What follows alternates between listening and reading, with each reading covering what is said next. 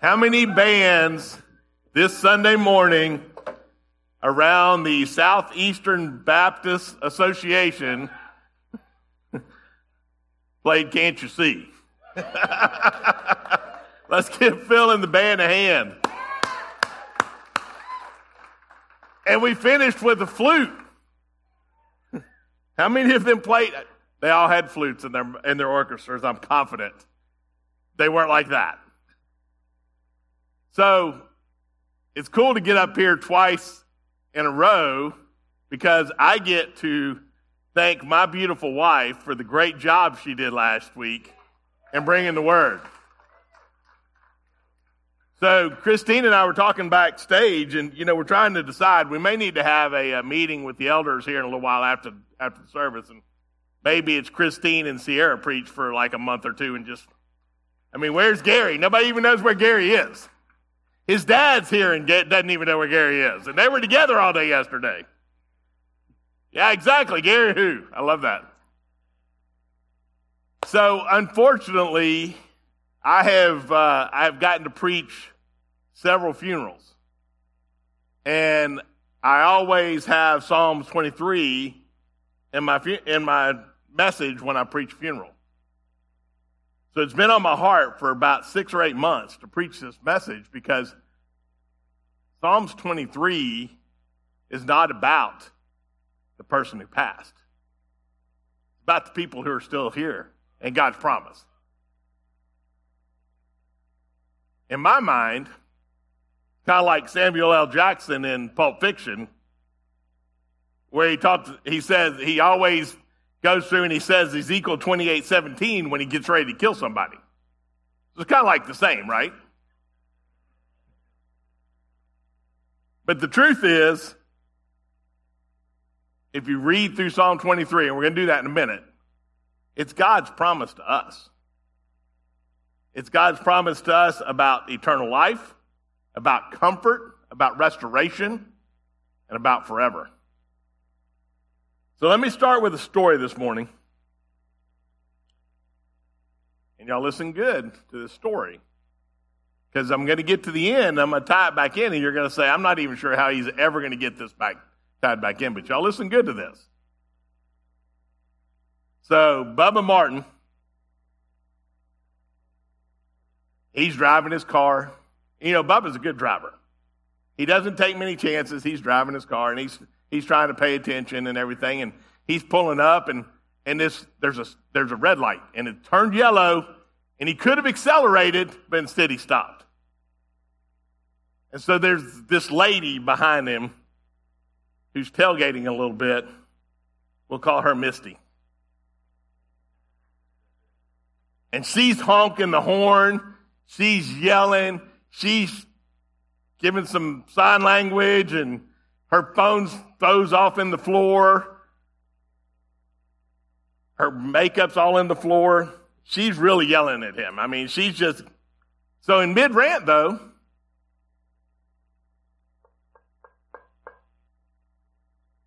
police officer standing beside her door.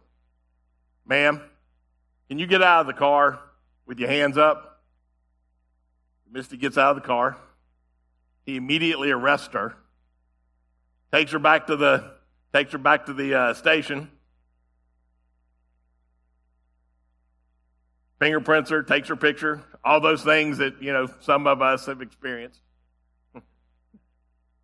Puts her in the holding cell.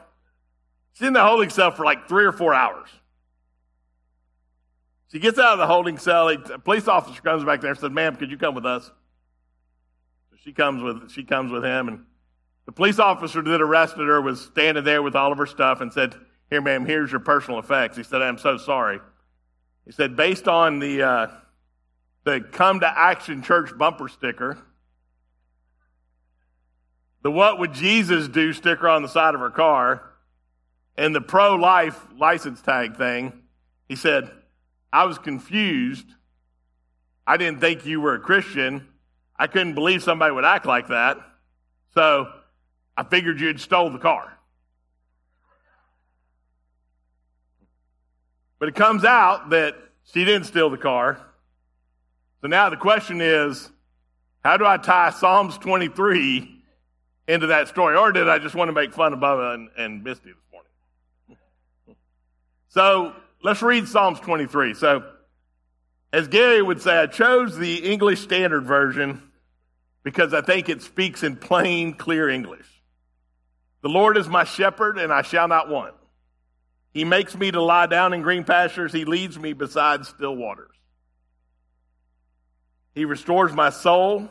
He leads me in paths of righteousness for his name's sake. Even though I walk through the valley of the shadow of death, I will fear no evil, for you are with me. Your rod and your staff, they comfort me. You prepare a table before me in the presence of my enemies. You anoint my head with oil. My cup overflows. Surely goodness and mercy shall follow me all the days of my life, and I shall dwell in the house of the Lord forever. Forever. Like I said, the psalmist, when they wrote this, it was for the people sitting in the audience. It wasn't for the bodies laying up here. It was for the people sitting in the audience. So let's let's talk about a couple of things. So the first point today is the shepherd.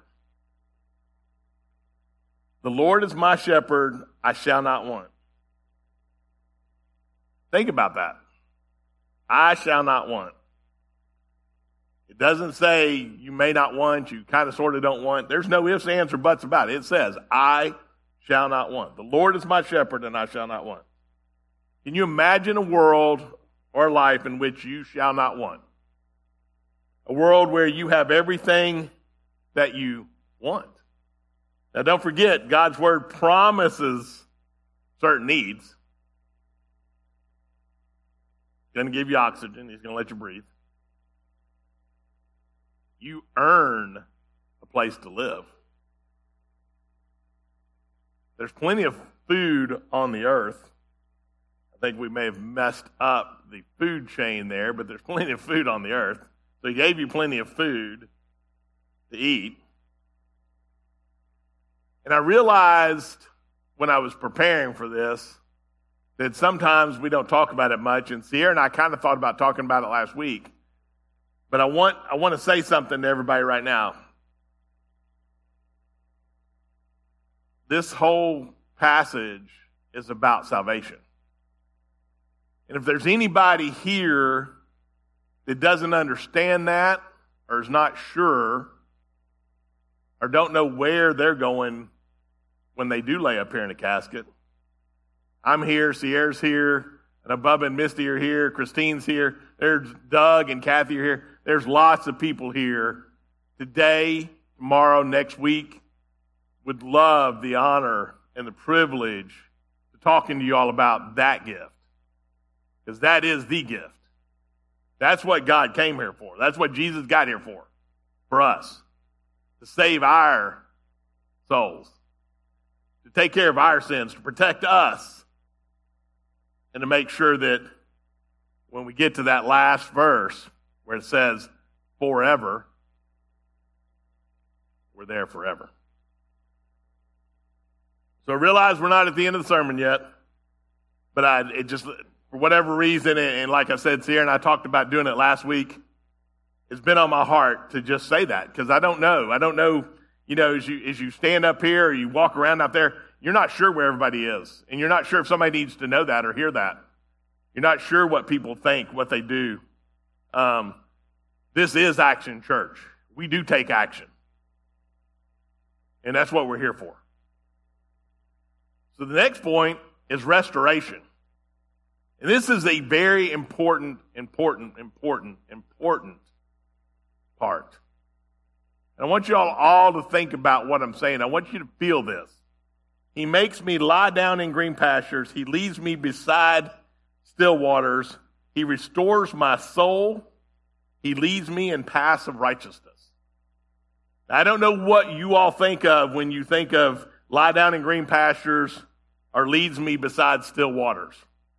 David Westrick thinks of laying on a boat dock in the middle of a lake early in the morning when you look out on the water and it's perfectly still.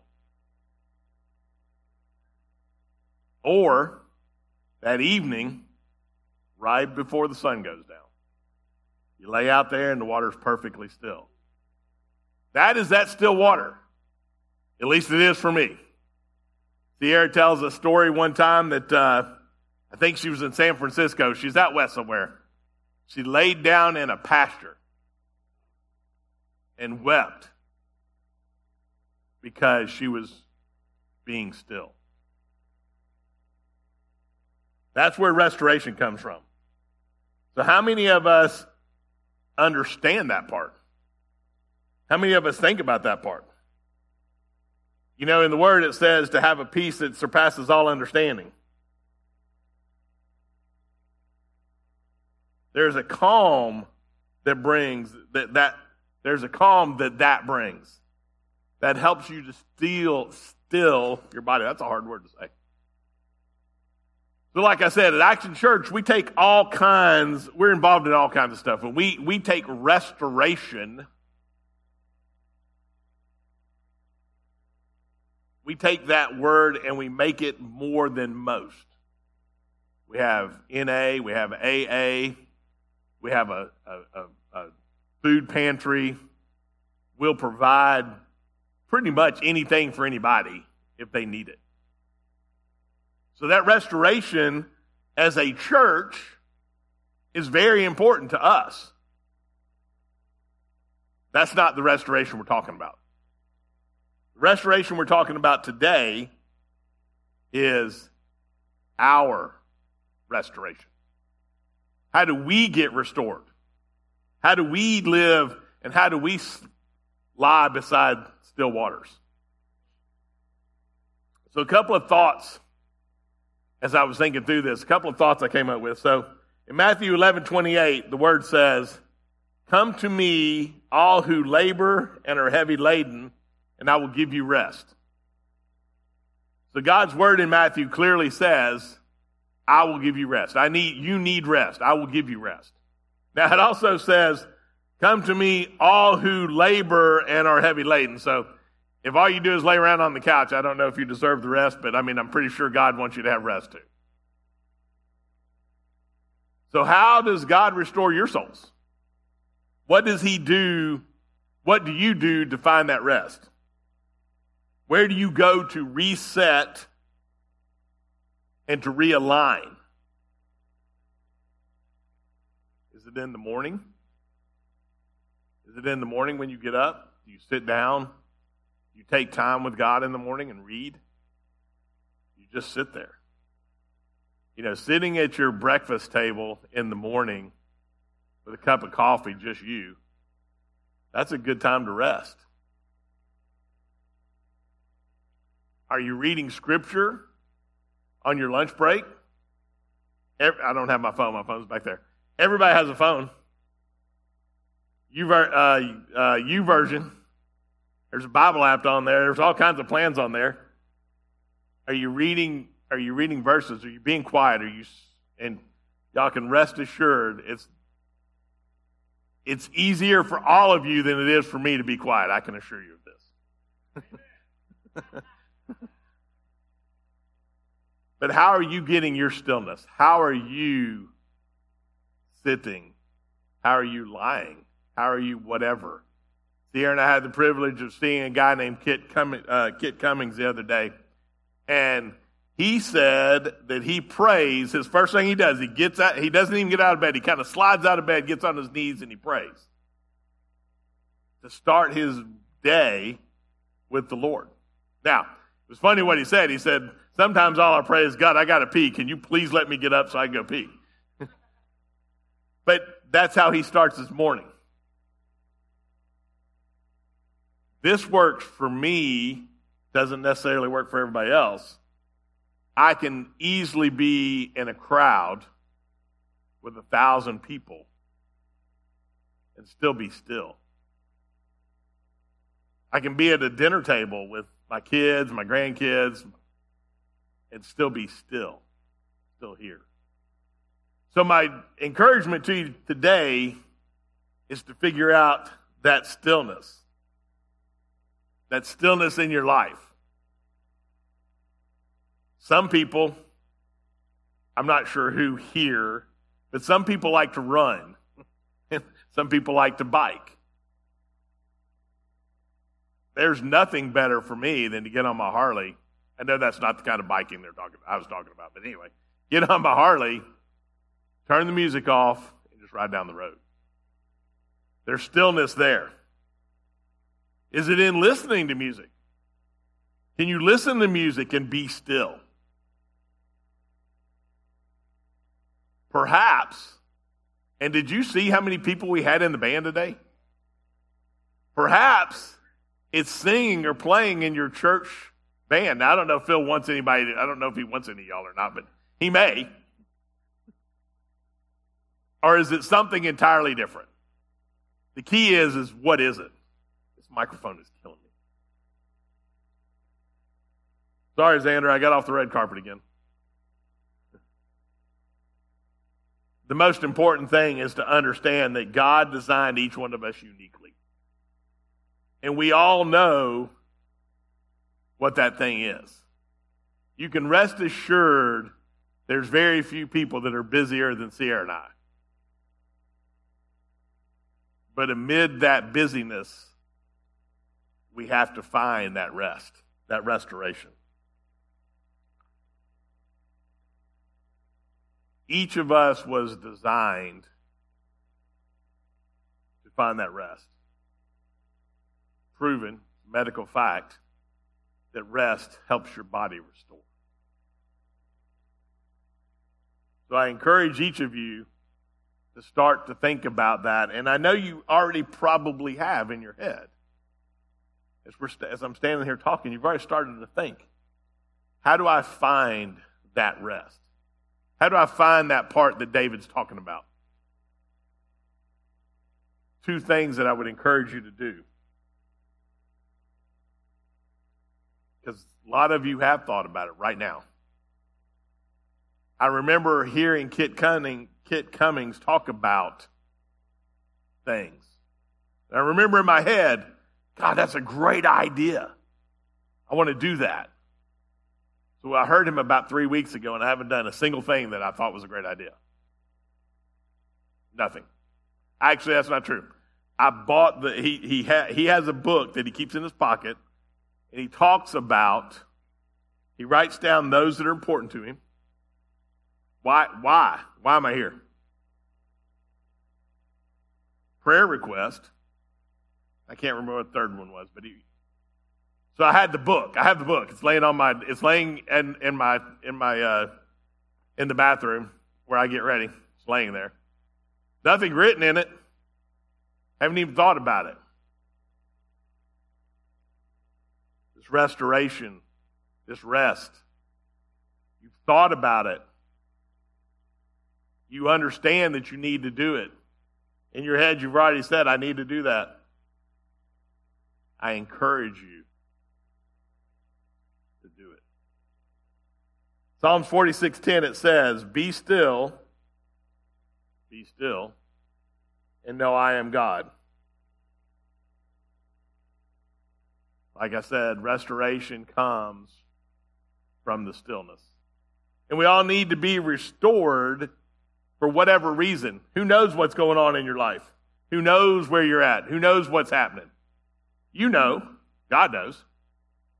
But you know you need to be restored. You need that rest. You need that time of, of relaxing. So as the word said, lie beside still waters. So I encourage you all to figure out how to lie beside still waters. Phil asked me how long I was going to go today. I said, You know, I don't know. But my third point is the part that I emphasized in the beginning forever. So let's unpack these last two verses. To me, it still shows that the Lord is your host. What it says, you prepare a table before me in the presence of my enemies. You anoint my head with oil, my cup overflows. Surely goodness and mercy shall follow me all the days of my life, and I shall dwell in the house of the, of the Lord forever. You know, in Amazing Grace, it talks about 10,000 years. I mean, your life on, um, on earth is like a blink 10,000 years. Now, Doug's probably close to that, but every, everybody else is probably not. So, 10,000 years. These verses still talk about the shepherd, the Lord, and it still talks about the sheep, us. But look at what it says. You prepare a table before me in the presence of my enemies. You anoint my head with oil. My cup overflows.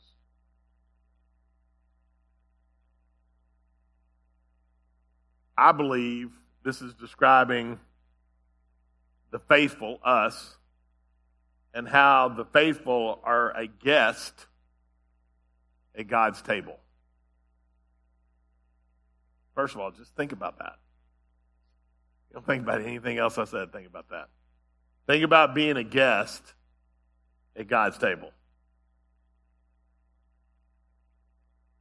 Obviously, the enemy in there is Satan. But in what form? In what form is Satan your enemy? Is it the person that lives in your neighborhood that you just can't stand and you don't want to be around? Is it the countries that the United States are in war with? Is it, uh, you know, Misty driving too close to Bubba? You know, what is it? What? Is, who is your enemy? How? How is what? What? How does that enemy manifest in your life? There's one big problem with enemies. And it's kind of like when Gary says, you know, be careful, the word's, you know, very clear. So it says in Luke 3 and all flesh shall see the salvation of God.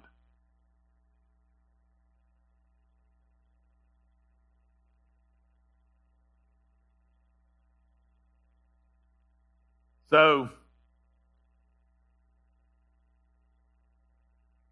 you think about it, we all have those enemies, whatever they are. Maybe we drink too much. Maybe we eat too much. I obviously eat too much. Maybe we do something. Maybe someone's against us. And here's the part that's going to really suck because this fits me more than it does a lot of you, I'm confident. It says in Matthew 5 44, But I say to you, love your enemies and pray for those who persecute you. You know how bad that sucks? I mean, really. Sierra would tell you that uh, sometimes I may have road rage.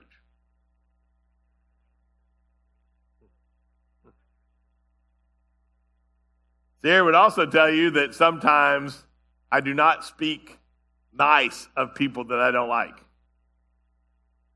But the word says, But I say to you, and unfortunately, and I didn't look, but I'm pretty sure these are words written in red love your enemies and pray for those who persecute you.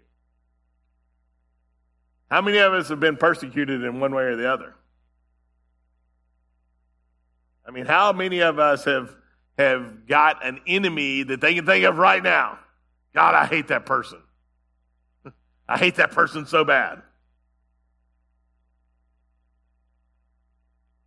I don't have these. I don't have this in my in my notes, but I do want to tell you this. So here's another interesting saying, and I, I am not like Gary. I can't quote the exact verse where it is, but the word says to pray for your leaders too. So depending on what your political view is right now, how many of us think that our leaders possibly are enemies? Love your enemies and pray for those who persecute you. That was just extra. But but it's so important. That part is so important. So in James 4 4, it says, You adulterous people, Do you not know that friendship with the world is in enmity with God? Therefore, whoever wishes to be a friend of the world makes himself an enemy of God. An enemy of God. Ugh.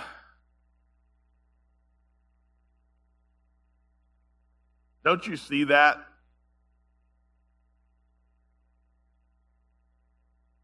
Can you imagine how much better things would be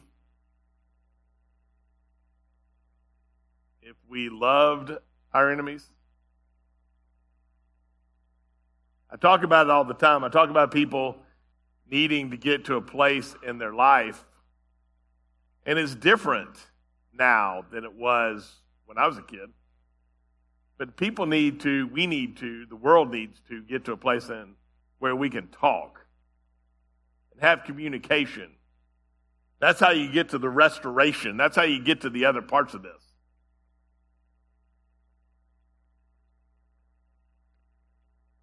So, how different would the world look if we treated our enemies like the word tells us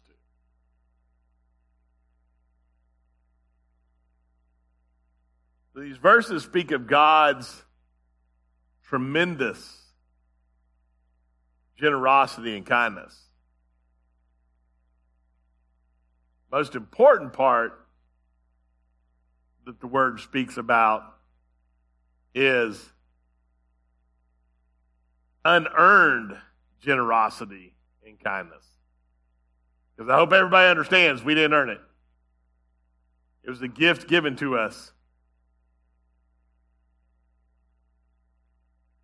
Jesus incarnate came down here. He was like this one time. That's what it was all about. That's why he was here. Because we didn't deserve it and he took it. And there's nothing any of us can do to deserve it. So maybe the overflowing part is an example of what God wants from us. He wants us to be giving and loving of others with an overflowing heart. Hope y'all caught that sarcasm. but that's what it says. He's giving us overflowing. What are we doing in return for our overflowing? I agree we didn't deserve it, but what are we doing in return for our overflowing? Are we doing anything for our overflowing? So let me close with this. Psalms 23 is a statement of faith.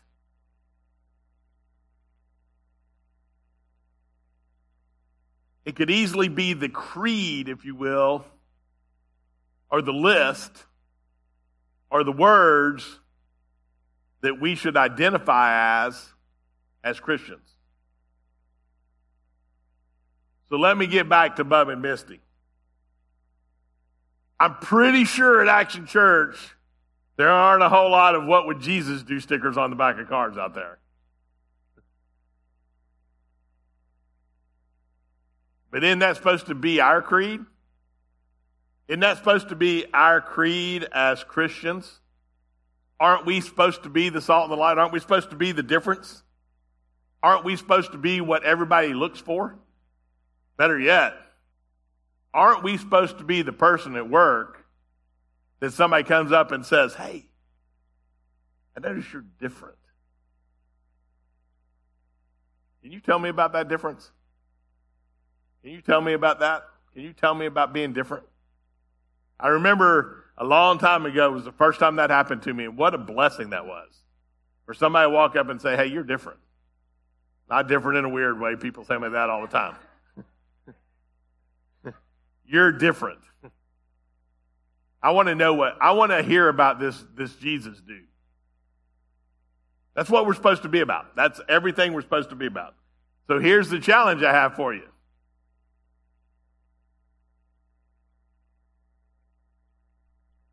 We know who the shepherd is. How are we going to get restored? Where are you going to spend forever? So think about this. You're leaving the parking lot, there's a red light right there. There's a cop behind you. Would he convict you for being a Christian? Or would you have to go sit next to Misty in jail? Let's pray.